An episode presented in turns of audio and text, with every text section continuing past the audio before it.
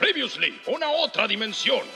Tras indignar nuevamente a todos y a todas los que ostentan los signos de Cáncer y de Piscis, los de Aries gritaron fuerte no solamente al ver a Mu pelear, sino también al conocer al antiguo patriarca y maestro de Mu, Jun de Aries. ¿Qué pasará entre él y Doko de Libra?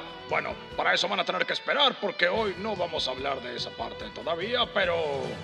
Hoy presentamos... Los hermanos sean unidos porque esa es la ley primera. A menos que uno defienda y el otro quiera matar a Atena. Primer hit de esta saga. Buenas. Bienvenidos y bienvenidas, Saint Seyeros, Saint Seyeras, a un nuevo episodio de A Otra Dimensión. Un podcast de Saint Seiya. ¿Seiya? ¿Cómo Seiya? Saint Seiya, la saga de Hades. Eso quería decir. No, el nivel de quemazón que estamos manejando. Ni que me hubiera revivido Hades, me hubiera sacado del cosito. Que del me da cosito. Mucha risa cuando dicen cosito. Me encanta, cosito. Arrancamos. Me parece genial que dicen coquito. No, yo esto lo dejo, claro. Olvídate. O sea, que la gente sepa el nivel de quemazón que tenemos a la hora de grabar esto. Y hoy con un equipo inédito. Mi nombre es Ale Graue y le doy la bienvenida.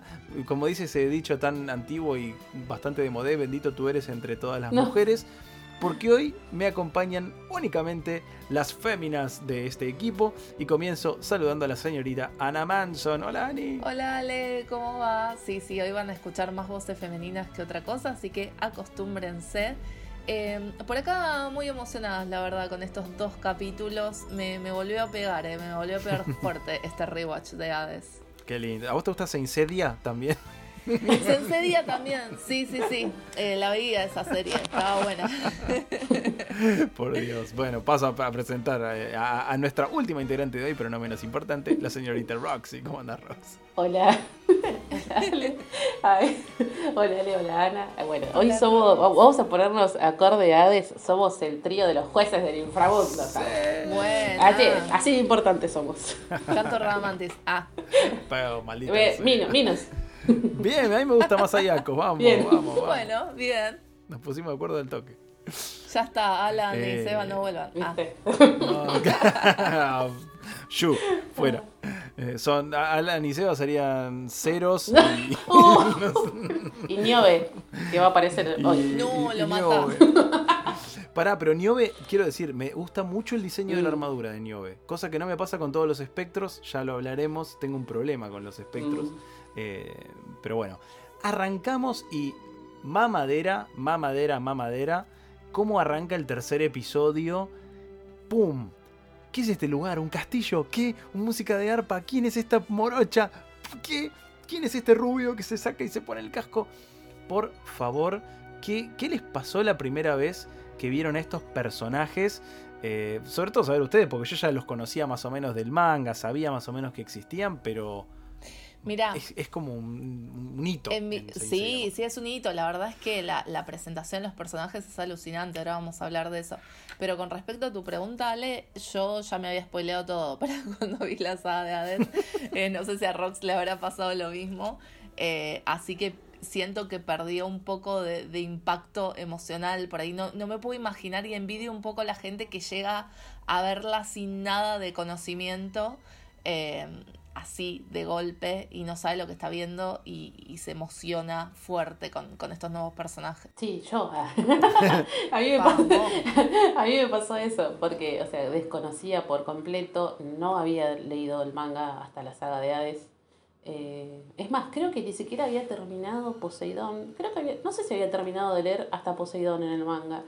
Lo tenía bastante tirado el manga, o sea que yo lo vi así completamente ignorante. Y encima que si vos eras todo, así medio gótica, medio emo, Hades es lo más gótico y emo que hay en Saint Seiya, o sea. No, es que yo a Pandora la adoré, o sea, cuando la conocí dije, no, qué hermosa, o sea, yo quiero ser Pandora, básicamente.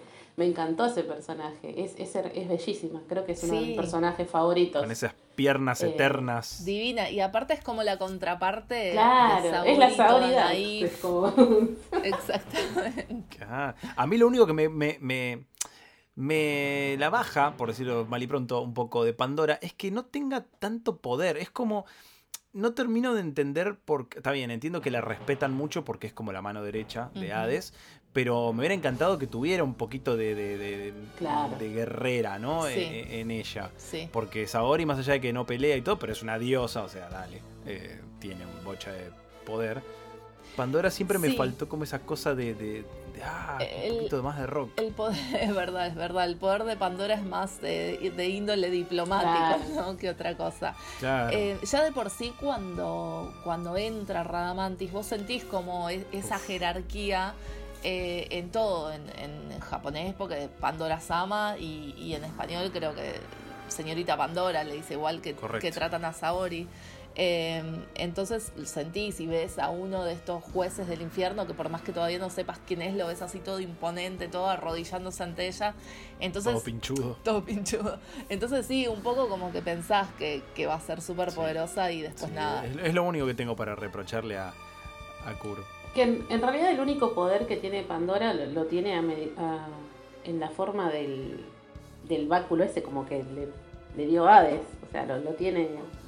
Pero es como esa fuerza prestada por él, o sea, no es de ella. Ella no es que posea un cosmos o algún tipo de poder, como dicen ustedes. Es la hermana de... Es la hermana de Hades, chicos, por favor. Sí, muy, muy... Eso me pasa, más allá que el diseño me parece majestuoso, está buenísimo, pero creo que si hablamos de diseño e incluso de personalidad y todo, creo que todos podemos llegar a estar de acuerdo, y todas, en que Radamantis es lo mejor de la saga de Hades. Digo, el mejor personaje. No sé, me atrevo a decir. Sí, yo creo que sí. A mí lo que me pasó con Radamantis es que yo lo detestaba. Y si vos detestás a un personaje es porque realmente lo está haciendo muy bien. Está haciendo muy bien su trabajo de villano. Y sí, yo lo detestaba a Radamantis con todo mi ser. Ya, después vamos a ver por qué, ¿no? No, y a mí, que lo digo, es creo que la armadura para mí de los espectros es la que me encantaría tener una figura. Estoy ahí debatiéndome porque no quiero morir, pero es muy linda la Surprise. Los Sapuri. Sí, no, totalmente imponente. Esas alas. Voy a hablar, lo hablamos antes de salir al aire, ¿no? Yo la estoy viendo con el doblaje de la edición para DVD de Towers Entertainment, donde supuestamente están las voces originales, que lo están, las voces de los bronces. Pero tengo que decir que me está costando un montón el doblaje. No me gusta nada. El doblaje de antaño, con todos sus errores, era mágico e irrepetible. Y acá, cada casting... Cada cosa que se dice, en un momento Radamantis dice que Dios me perdone. Yo dije,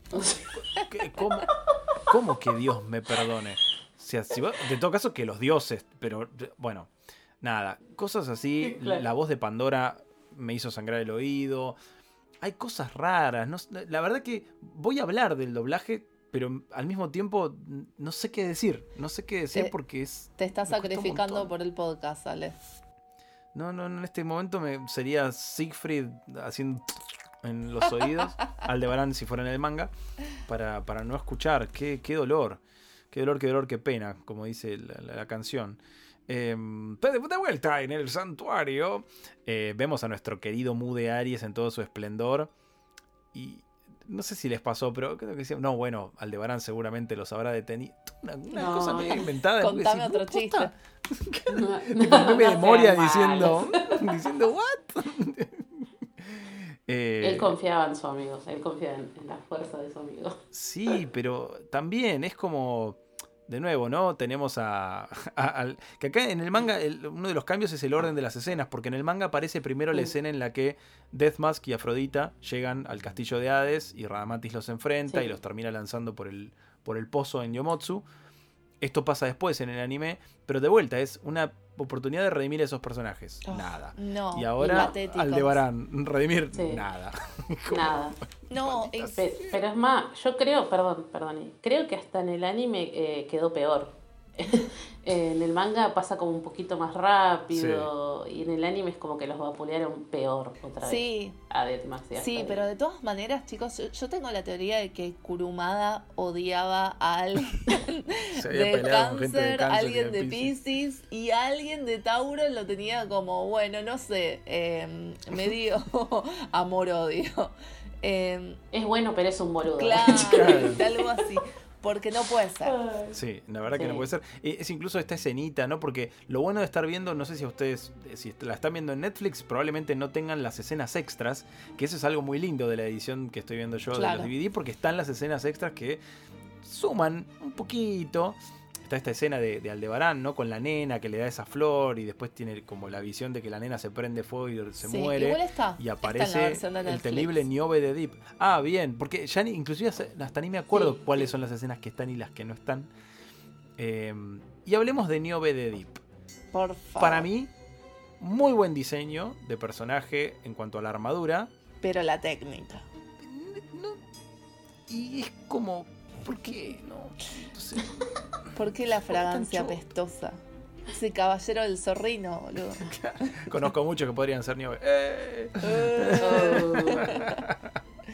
No digas eso, Alan y Seba. Ah. No. Uy, no. No, chicos, no. Re que encima no nos vi... Hay que decirle a la gente que no nos vimos personalmente en todo este tiempo. O sea, seguimos grabando a distancia. Sí. Así que no sabemos qué fragancia pestosa. No sabemos. Tiene. Puras especulaciones, nada más. Totalmente. Bueno, y para respetar el doblaje de antaño, ¿saben quién hace la voz de Niobe en la edición de DVD? Marcos Patiño, no. La voz de Ikki. ¿Qué con K? O sea, Ikki, que se cansó de hacer voces de 1.000 millones de personajes en la serie clásica, hizo un homenaje y bueno, acá también hace la voz de Niobe. Sí, por favor. Pero bueno, dentro de todo, a ver, es raro porque vos decís, bueno, ok, por lo menos queda como que Aldebarán lo había matado con una técnica extraña que tiene un retraso, lo cual al día de hoy es medio inexplicable. Pero bueno, por lo menos no se fue solito. Era ese tipo, ya está muerto, solo no le han avisado, ¿viste? Hombre, qué mal. Es el coyote que corre por el risco. Claro. Recién cae cuando mira para abajo. Eso a mí me gustó, A mí me gustó eso. No, que yo les decía que bueno, a mí me re gustó eso. Porque no me la vi venir. No, eso claro. Es verdad, eso es verdad. Hasta que Mu se lo dice, ya no vale la pena pelear con alguien que está muerto, es buenísimo. Sí. Esa frase que le tira. Sí, como línea es excelente, pero aparte toda esa secuencia tiene como un dejo así de misterio, ¿viste? Todo se resuelve muy rápido igual, pero está bueno como te lo plantean. Sí, hay bueno, nada, cosas para discutir eternamente, ¿no? De por qué venció a Aldebarán, por qué Aldebarán tardó tanto en matarlo. Bueno, cuestión que por lo menos lo que queda claro es, bueno, Aldebarán no pudo hacer nada contra Saga, Camus y Shura porque evidentemente no estaban en condiciones. No estaba en condiciones, pero bueno, quedó parado, eso es importante, ¿no? Murió de pie. Porque acá vuelan 3.000 pedazos la armadura por ahí. Y sí, obviamente se te estruja el corazón después cuando vemos a Mu llorando, hablando del de Barán, y decís, ¡ah! Y anotamos en la pizarra, primera baja dorada. Ya me está doliendo desde el principio. Sí. Pero aparte es como que te van preparando de a poquito y bueno, como a decir verdad, Aldebarán, yo calculo que excepto a los de Tauro, es como que no le duele mucho a nadie. Pero te van preparando así de a poco para lo que se viene. Sí, yo creo que sorprende que no tuvo ni una línea, es como, salvo en el flashback, ¿no? Que en el anime está, que lástima, hace... Sí. Solamente está bueno ese flashback, por lo menos para darle como un poco más de eso, sí, de relevancia a su personaje, pero más allá de eso, nada. Y el gesto así retierno con la flor, el grandote tierno. Como tantos otros caballeros que los tuvieron antes, de la verdad. Pero bueno, lo que pasa es que uno siempre supo que Aldebarán era un buenazo. Y bueno, te puede doler por ese lado, por más que no hayas visto mucho de él. Y sabes esa relación que tiene con Mu, y entonces es como significativo que sea él el que lo haya encontrado, y eso es como lo que más te duele. Eso es cierto. Lo que pasa es que siento que pasa demasiado rápido, ¿no? Y sobre todo para esto, para la relación que tenían los dos. Como que pasa, bueno, adiós, te extrañaremos, nos cuidarás desde el cielo. Besito. Lo veo como muy resignado. Bueno, pero realmente. Son 12 horas nada más. Claro. Tenía que ir tenía que ir rápido hacia el otro templo. Se va a persona física. Creo que sí es una escena agregada en el DVD. La escena de Jun flasheando desde la cuna, que está él en la cuna y lo ve a Ikki. y de repente aparece Pandora de chiquita, es como chan, chan, chan, chan, y es alto jumpscare, es diseñadísimo para tipo película de terror, para que te asustes ahí. Igual está también en la versión de Netflix. Bien, perfecto. Sí, lo metieron. Muy loco, acá aprovechamos para mencionar de vuelta lo del opening, ¿no? ¿Quién le sacó esa foto horrenda y por qué la tiene marcada en un cuadro de Ikki todo rotoso? Es la escena de la famosa ilusión de Shaka, ¿no? Shaka. Claro, sí. ¿Por qué eso? O sea, nadie lo pensó. Le hicieron captura de pantalla a la ilusión de Shaka. Por Dios. No sé por qué la elección. Lo peor es que todos nos preguntamos lo mismo. Sí. No tiene respuesta eso. No, nadie lo sabe. Acá sí, la voz de Jun es todo, porque ahora que uno ya está más familiarizado, escucharlo a Pepe Vilchis con su voz más varonil y madura, a mí me encanta. Me encanta cómo le queda también a Jun. Fue fuerte también en ese momento, me acuerdo el contraste, ¿no? Y todo el mundo diciendo, no, pero nada que ver, le cambiaron la voz. Y no, lo grababa cuando tenía 13, 14 años. Creció. Al Jun original. Y acá, bueno, es donde Jun en sus pensamientos revela, ¿no? Que será de Seiya, fue al santuario a buscar a Seika. Como que acá reviví un poquito esto de la hermana de Seiya, que habíamos dicho que en el capítulo anterior no había aparecido. Y una cosa que sí me molesta es que acá de pronto es re evidente el colgante que tiene Jun. O sea, cosa que no había aparecido nunca. Y de repente ahora está ahí y dices, ¿qué tiene puesto? No, claro, excepto en el opening. Como que ya te preguntabas, bueno, ¿qué es eso? Claro, pero antes nunca lo había tenido. Uh-huh. Sí, no, tal cual. Y como decís, es un objeto como bastante importante, ¿no? O sea, ahí es donde se empieza a ver que tal vez no estaba todo pensado, pero déjenme creer que sí, chicos. Déjenme creer que siempre lo tuvo bajo la remera. Si mal no recuerdo, en una de esas side stories, justamente la de Jun e Ikki, él tenía un colgante, pero era una cruz. Me parece que se lo cambiaron después. Para mí que Kurumada quizás tenía una idea, pero todavía no sabía qué iba a hacer. Así como también lo que ya vamos a hablar más adelante, la cadena de flores de Atena.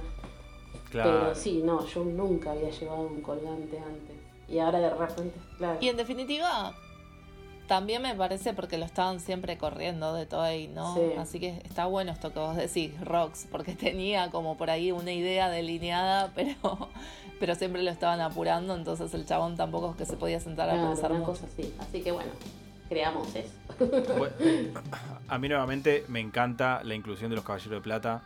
Me encanta el enfrentamiento de Jun, que los hace bosta, con una música muy epicarda, cuando se pone la armadura y todo y los vuela al carajo. Y qué ve, me anoté, de esta manera me lo anoté, qué bello es Jun con su armadura, así con la pose con las cadenas alrededor. Hermoso. A mí esa transformación, no sé si les pasó, pero me dio muy Sailor Moon. No seas así. ¿Por qué? Es algo bueno. Claro, pero está bien, bueno, está bien. Que la gente por pero lo justo general, yo no es como se enseña Netflix. Claro. Pero es que la gente siempre lo dice con una connotación negativa cuando se refieren a esto parece Sailor Moon, pero a nosotras que nos encanta Sailor Moon no lo vemos como algo negativo. Y aparte ojo, es un gran shonen, es una super historia, pero la gente utiliza esa palabra siempre como algo despectivo. Esto parece Sailor Moon, no parece un Caballeros del Zodiaco, cuando se quieren referir a algo como que no les gusta o le parece. No, igual, ojo, banco a full, pero entiendo que por ahí lo decís porque Jun hace como una cosa con los bracitos para arriba, como una cosa más femenina, por decirlo de alguna manera. Incluso la música, todo, y esa forma de ponerse la armadura que también, o sea, tampoco tiene el 3D que tiene la escena de Seiya. Gastaron todo el presupuesto en el de Seiya, pobre. Y mejor, porque lo discutimos la vez pasada. O sea, en ese momento nos reimpresionó, pero no envejeció del todo bien. No, sí, yo prefiero toda la vida la forma clásica. Sí. Atención, Saint Seiyero, Saint Seiyera. Si te gusta lo que escuchas en La Otra Dimensión, un podcast de Saint Seiya, ahora puedes colaborar. ¿Cómo te preguntarás? Entrando a cafecito.app/otradimensión. Ahora puedes ayudar a que continuemos haciendo contenido de calidad colaborando con nuestro equipo. Además, solo así podrán seguir pagándome. Soy un locutor muy caro, así que no esperes más. Busca en tu navegador cafecito.app o descárgate la aplicación y viaja con nosotros hacia otra dimensión. Como ya dijimos, ¿no? La derrota apabullante de Deathmask y Afrodita a manos de Radamantis, lo cual sirve para ver, el poder de este chabón es grosso, hasta hasta este punto no sabemos quién es, por qué es tan superior, aparte, ¿no? Que después también lo vamos a hacer, aunque tampoco creo que Deathmask y Afrodita hubiesen podido hacer demasiado. Y bueno, y la aparición de Tatsumi ahí, que eso creo que sí es una escena extra de los DVD. Sí, eso sí. Que eso en el manga es lo que sucede, ¿no? Tatsumi es quien intenta frenar a Jun usando sus técnicas de Kenpo. Y Jun medio lo noquea. Acá, bueno, esa escena se agregó después en los DVDs y se reemplazó por los Caballeros de Plata. Y después otra cosa que me anoté es el diseño de Ceros, ¿no? Aparece este personaje con Radamantis, que lo vemos recaliente con Pandora, que no lo deja mandar a su tropa. Y aparece ese personaje extraño, deforme, que si no me equivoco es la primera vez que vemos un personaje así en Saint Seiya. Hasta ahora no sé si había habido uno tan grotesco y tan deforme. No, o sea, creo que el peor es Casa de Leuna. Claro, que así y todo era bastante terrorífico en su estilo. Y qué cosa que nunca terminamos de entender, ¿no? Son personas, o sea, son humanos, o sea, ¿por qué tienen esta cosa como que parecen a la vez monstruos o animales? Sí. Tiene que ver a la constelación que representan, o sea, pero el tipo nació así, o sea, nació como un gente fea, un saco, claro. O sea, es como que sí, es rarísimo. Hay varios. Yo no dejaba de pensarlo, sí, eso, sí. Como que justo dio la casualidad, pero sí, igual tal vez acá lo podemos justificar con esto de que son espectros, sí, de Hades, y bueno, andás a ver. Sí, bueno, es por dedicarte a Hades, viejo. Si te dedicabas a Atena eras bello y esplendoroso. Claro. Bueno, y termina el capítulo con una conexión directa al capítulo siguiente, ¿no? Que es Mu mirando de lejos la casa de Géminis y pumba, Saga, Shura y Camus, y enfrente está la armadura de Géminis. Decís, ¿qué? No, qué momento. ¿Qué está pasando acá por el qué? Y yo creo que casi como que al instante me di un poco cuenta de lo que estaba pasando. Pero no sé qué les pasó a ustedes con toda esta revelación, que es como que es medio tímida, como que te van diciendo pero no, hasta que aparece el sujeto en cuestión. Pero ¿cómo la vivieron? Sí, pará, porque el episodio arranca, perdón, con el más capo de todos apareciéndose frente a Atena y arrodillándose frente a Atena, y ella diciéndole, como vos decías, sale esta especie de escena de y el asesino es chan, como chan. Ese suspenso, sí. Pero qué sé yo creo que si bien te la ves venir, es una revelación fuertísima. Es maravilloso, es maravilloso porque no te la esperás ni a palos. Más allá que te pones a pensar y decís, claro, en realidad nadie lo mató, o sea, en el manga Kanon había recibido un lanzazo de Poseidón, sí, en el pecho, y lo habíamos visto morir, básicamente. En el anime no, en el anime había quedado como por ahí. Desapareció. Se derrumbaba todo, sí, claro, no se fue a tomar un café. Pero acá incluso si uno toma el manga, decís, ¿cómo? Pará, un lanzazo de Poseidón en el medio del pecho. ¿Qué pasó, señor? Claro. ¿Qué hospital fue? ¿Qué rápido se curó? Nada. Baches de guión que no nos importan demasiado, porque lo más lindo de todo es poder ver a Kanon de Géminis, podemos decir ahora, ¿no? Sí, señor. No, pero aparte, alto plot twist. O sea, a mí una de las cosas que me encanta de Hades es esto, cómo te subvierte todas las expectativas, o sea, todo lo que pensabas que era inamovible, de repente, no, pero pará, porque hay un giro extra. Uf. Sí, es buenísimo. Aparte ya... hay como una escena previa que como que ya te da a pensar, decir, bueno, acá pasa algo bueno, porque cuando Mu está yendo, y cuando vos decías, sale esa escena que termina del capítulo anterior, que él está viendo hacia el templo de Géminis y como que emana ese cosmos así doradito por todo el templo, y Mu dice, es un cosmos bondadoso, dice, que está protegiendo la casa. Sí, de se encargan varias veces de decir, ya está, se redimió, claro, se limpió, ya está. No, entonces vos decís, no va a dejar pasar nada malo. Es hermoso, esa escena es hermosa. O sea, yo cuando la vi fue como que... Y me pasó un poquito como Ale, digo, ¿será? ¿Viste? Cuando ya decís, ¿será? Sí, porque ¿qué otro caballero de Géminis puede ser? Y, claro, y yo no sé si no vi mal, pero me parece que en esa escena ya te muestran el pelo típico de Kanon, de Saga. Entonces como que te lo hacen, te lo sugieren de alguna manera. Yo me acuerdo que lo que pensé en un principio es que era una ilusión.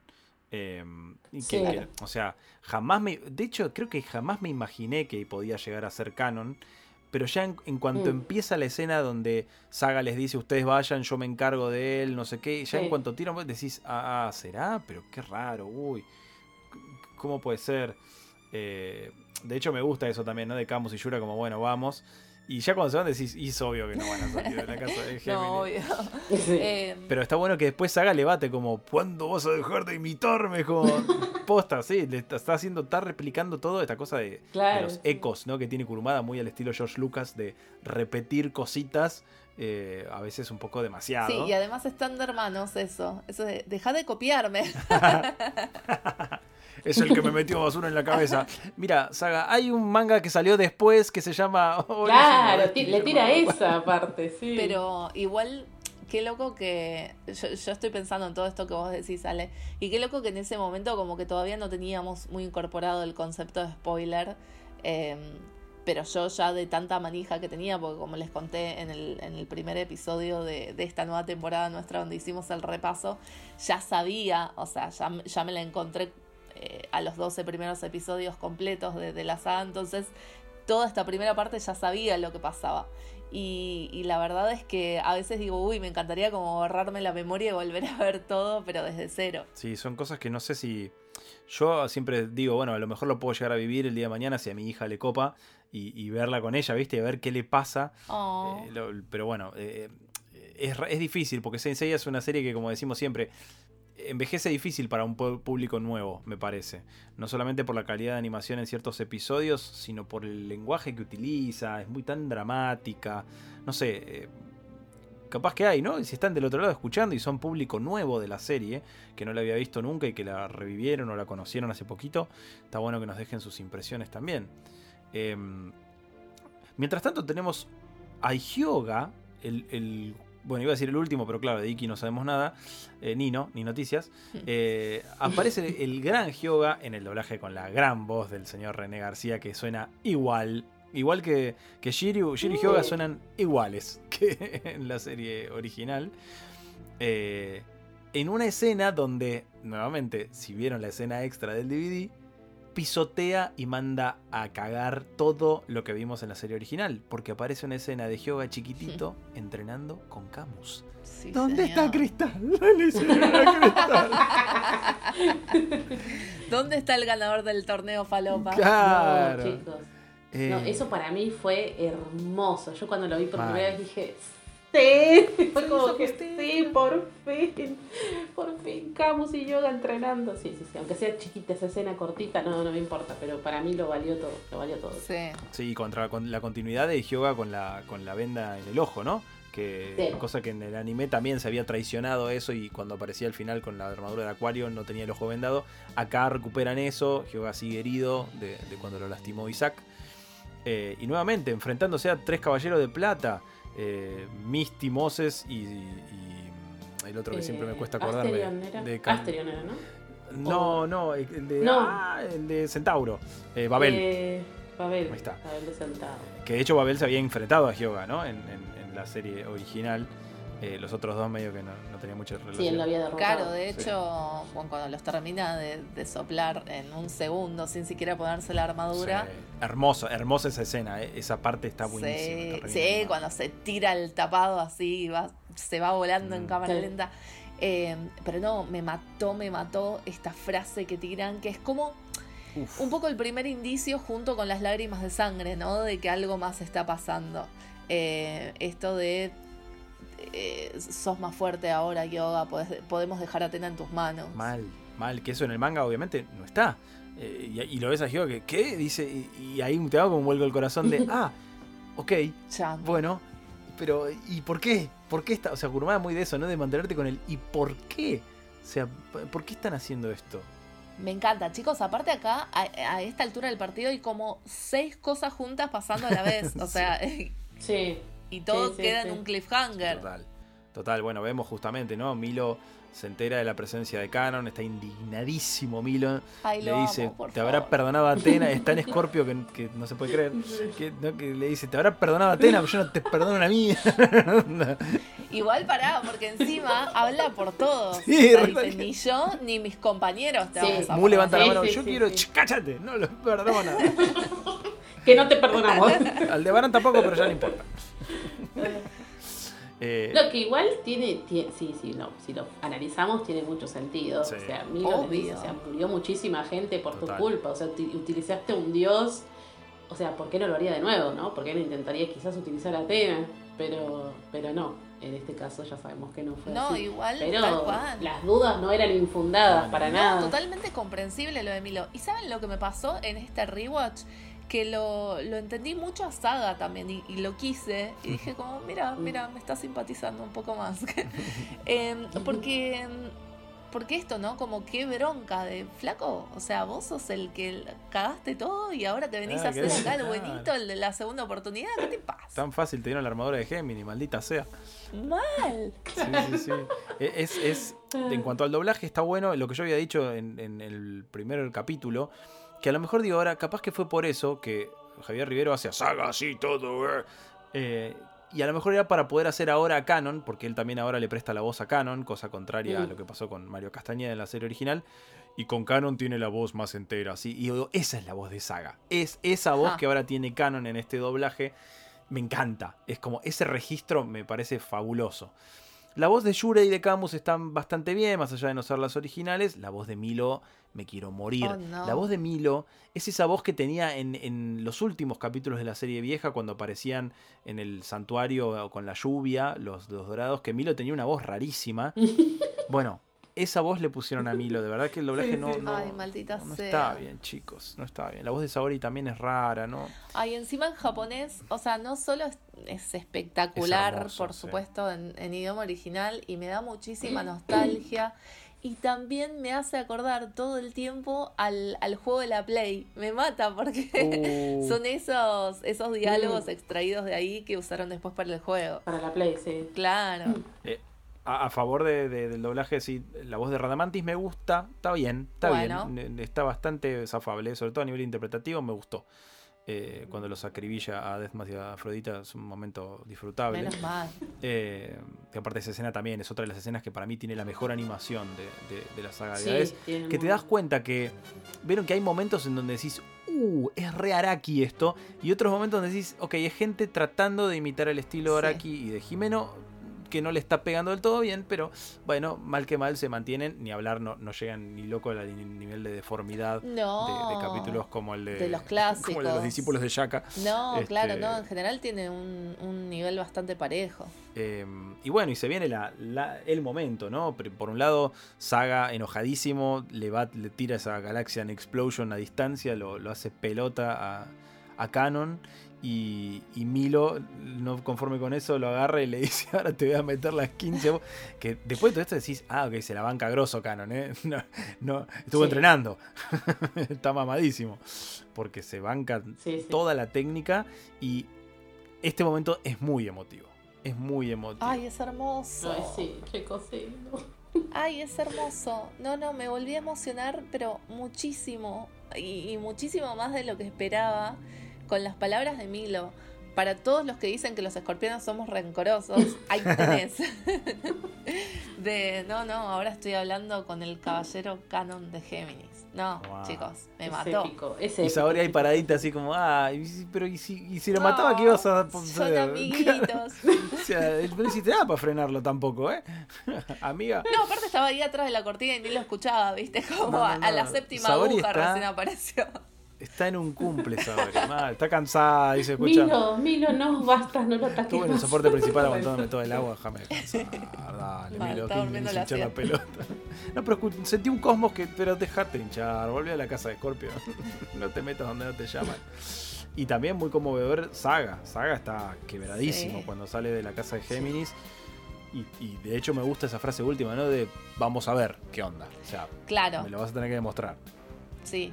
Es buena porque es como que le quiere tener fe, pero bueno, lo vas a tener que demostrar con actos, pero igual su carita toda llorando, la verdad empaticé mucho con Saga en este episodio. Sí. Yo quiero decir algo que no lo dije al principio para no condicionar, pero este para mí es el capítulo, entiéndase lo que digo, más aburrido de esta parte de Santuario. Me parece que está muy estirado. En el manga es súper dinámica toda esta parte y me parece que es un capítulo demasiado estirado y A ver si se entiende lo que quiero decir. No, cancelado. Sobredramatizado. Hilando fino, ¿no? Pero yo me acuerdo que no me había terminado de gustar tanto este capítulo cuando lo vi originalmente. Te lo dije.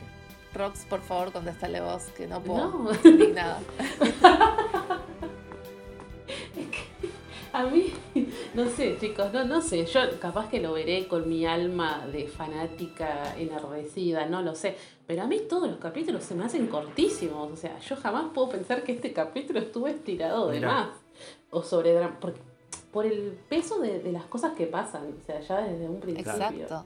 Pero bueno, no todos lo vemos. Sí, no todos lo vemos. Es como que sentí un bajón en la dinámica, como que hasta ahora habían sido muy dinámicos los capítulos dentro de su lentitud, pero era, te aparece este personaje, te aparece el otro, hay pelea, no sé qué, ta. Y acá como que me faltó un poquito más. Sobre todo, yo que, como les dije, yo ya sabía lo del manga. Pero se pasa de todo. Claro, ¿vale? Pero yo conociendo el manga era como, ay, dame más, dame un poco más, dale, avanza un poco más. Claro, por ahí es la manera de hablar. Es más un recuerdo lo que les digo. Sí. En este rewatch no lo sentí así, pero me acuerdo que originalmente...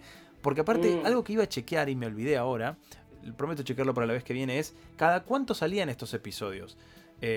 Porque entonces, claro, creo que tenías que esperar como 2 meses para que salieran los siguientes. Y era como, no me puedo creer. Dale. Ah, no sé. Claro. Nosotros lo vimos todos juntos, pero sí, era tipo, no sé, de noviembre a abril, de noviembre de 2002 a abril de 2003 creo que fueron. Entonces, claro, como que en ese periodo de tiempo, sí, los 12 episodios pasaba un montón entre cada entrega. Sí. Y está bueno porque también se nota en la lógica del cliffhanger, ¿no? Que tienen estos ganchos entre episodios, estos ganchos televisivos, que ahora con las series maratoneras ya por ahí no los tenemos tanto. Total. Pero bueno, nada, obviamente, 2 episodios tremendos. O sea, esta saga no tiene... No hay un episodio que digas, bueno, no pasó nada. Y más cuando te meten el relleno... que para mí está buenísimo, insisto, de los Caballeros de Plata, o sea, me recontra sirve. Sí. Y bueno, y a partir ya del capítulo que viene se empieza a picar grosso, porque hasta acá hemos conocido un par de espectros, ¿no? Niobe, bueno, se cargó al de Barán, tampoco se le puede decir que era débil ni nada. Radamantis, que la rompe todo, y bueno, este Ceros, que es un cero, básicamente, y ya medio que te das cuenta y decís... O capaz que viste a alguien decía, wow, hará algo importante. Claro, que aparte no lo vimos hacer absolutamente nada... más que una cosa despreciable por la que todos lo odiamos más adelante, que ya vamos a hablar cuando llegue ese capítulo. Pero es verdad, no lo íbamos a hacer nada. Ni qué técnicas tenía, nada. También, ahora me hiciste acordar, Ale, que aparte que vos decías que te hubiese gustado que a esta Pandora quizás la hubiésemos visto como más guerrera, con otras técnicas. Me vuelvo otra vez a hablar de mi querido de los Canvas. Sí, no lo quería decir, pero... En de los Canvas vemos a una Pandora más de ese estilo que decís vos. Y también aparece Ceros de Rana, o de Frog, como le dicen acá originalmente. Y creo que ahí tiene un poquito más de aparición, pero sigue siendo nada. Creo que tiene hasta una técnica, ahora sí, no me acuerdo bien, pero sí. Sí, ahí vemos un poquito más. Pero tampoco es tan importante, no es un personaje tan importante. Es que no había mucho para hacer. No. La verdad que no había demasiado.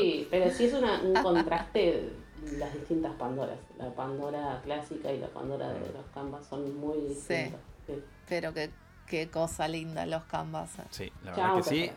Ya vamos a llegar. En algún momento, no sé, nos iremos a una especie de internado y grabaremos de los Canvas internados, justamente. Bueno, nuestra misión de hacer capítulos más cortos medio que no está sucediendo, no lo estamos consiguiendo. Oh, no. Pero creo que... Bueno, el poder de la edición, Ale, vos después lo lográs. Dale, después te paso la factura.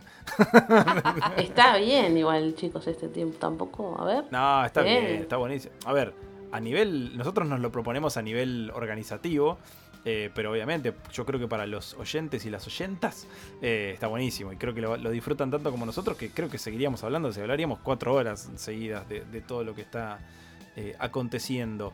Sí, para marcar, bueno, simplemente eso. El manga es prácticamente igual en toda esta parte. O sea, no más allá de los agregados de los Caballeros de Plata, no hay demasiado agregado o cambio en estos capítulos. Tal vez para mencionar algo que tenía anotado y no lo mencionamos, es fuerte la escena de Shaina con todo el cementerio prendido fuego. Sí. una imagen como, o sea, pasa rápido, ¿no? Pero decís, ok, wow, que no joda quemar un cementerio para evitar que revivan. Si había alguno que estaba ahí a medio de revivir, bueno, pobre, F. Capaz que el caballero del horno, ¿cómo era? El caballero de la llama. Ay, ¿te imaginas? Hubiera sido genial que surgiera ahí. ¡Ah! No. Por lo menos para que los Bronce B tuvieran algo de acción, viejo. Están ahí, pobre, atrás de la gran Shaina. Bueno. Hasta aquí con este episodio de la saga de Hades. Sería nuestro episodio 2, aunque estuvo el episodio 0 de la manija. Así que nuestro segundo episodio dedicado a la saga de Hades, parte del santuario. Felicidad total. Y bueno, seguiremos en esta, repasando esta maravilla de saga. De saga de Géminis. Voy a decir ya. De Saint Seiya. Bueno, nos despedimos en el orden inverso al cual nos presentamos, con redes y toda la parafernalia. Roxy. Bueno, como siempre, un placer, chicos, haber compartido este momento con ustedes. A mí me pueden seguir en Instagram como Saint Seiya Argentina y en Twitter como Argentina Seiya, por favor. Cool. Ani. Qué lindo, chicos, sí, estoy de acuerdo con Rox y creo que en estos episodios me está sorprendiendo, me está agarrando con la guardia baja, un par de cositas que las vuelvo a disfrutar como si fuera la primera vez, sobre todo lo de Milo y Kanon, así que estoy totalmente a favor de que le den todo el tiempo que le quieran dar. A mí me pueden encontrar en Twitter como @capitana_n y en Instagram como @capitana_mardel. Very good, very well. Bueno, a mí me encuentran como Ale Graue, hasta en la sopa. Y por supuesto, si no nos siguen en redes, nos encuentran como @aodpod en Twitter, aod.podcast en Instagram. Nos encuentran como Otra Dimensión en Spotify y en YouTube. Y si quieren colaborar con este hermoso proyecto, cafecito.app /aotradimensión. Un saludo para Niobe y Ceros, para Alan y Sebas, perdón. Cuánta maldad. Todo para que... Acá los tres jueces del infierno. Todo para que sepan que los extrañamos. Es el castigo por no aparecer. Claro que sí. Claro, es el castigo divino, el sello de Atena. Tenemos que sacarles el sello de Atena, capaz que están sellados, ¿viste? Debe ser eso. Y por eso no están. Pero bueno, nos encontramos entonces, claro que sí, en el próximo episodio de A Otra Dimensión, un podcast de Saint Seiya. ¡Chao!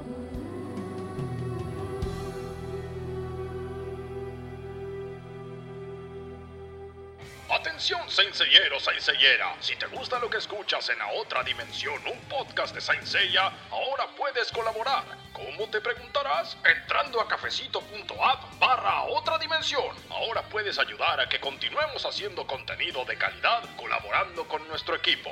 Además, solo así podrán seguir pagándome. Soy un locutor muy caro, así que no esperes más. Busca en tu navegador cafecito.app o descárgate la aplicación y viaja con nosotros hacia otra dimensión.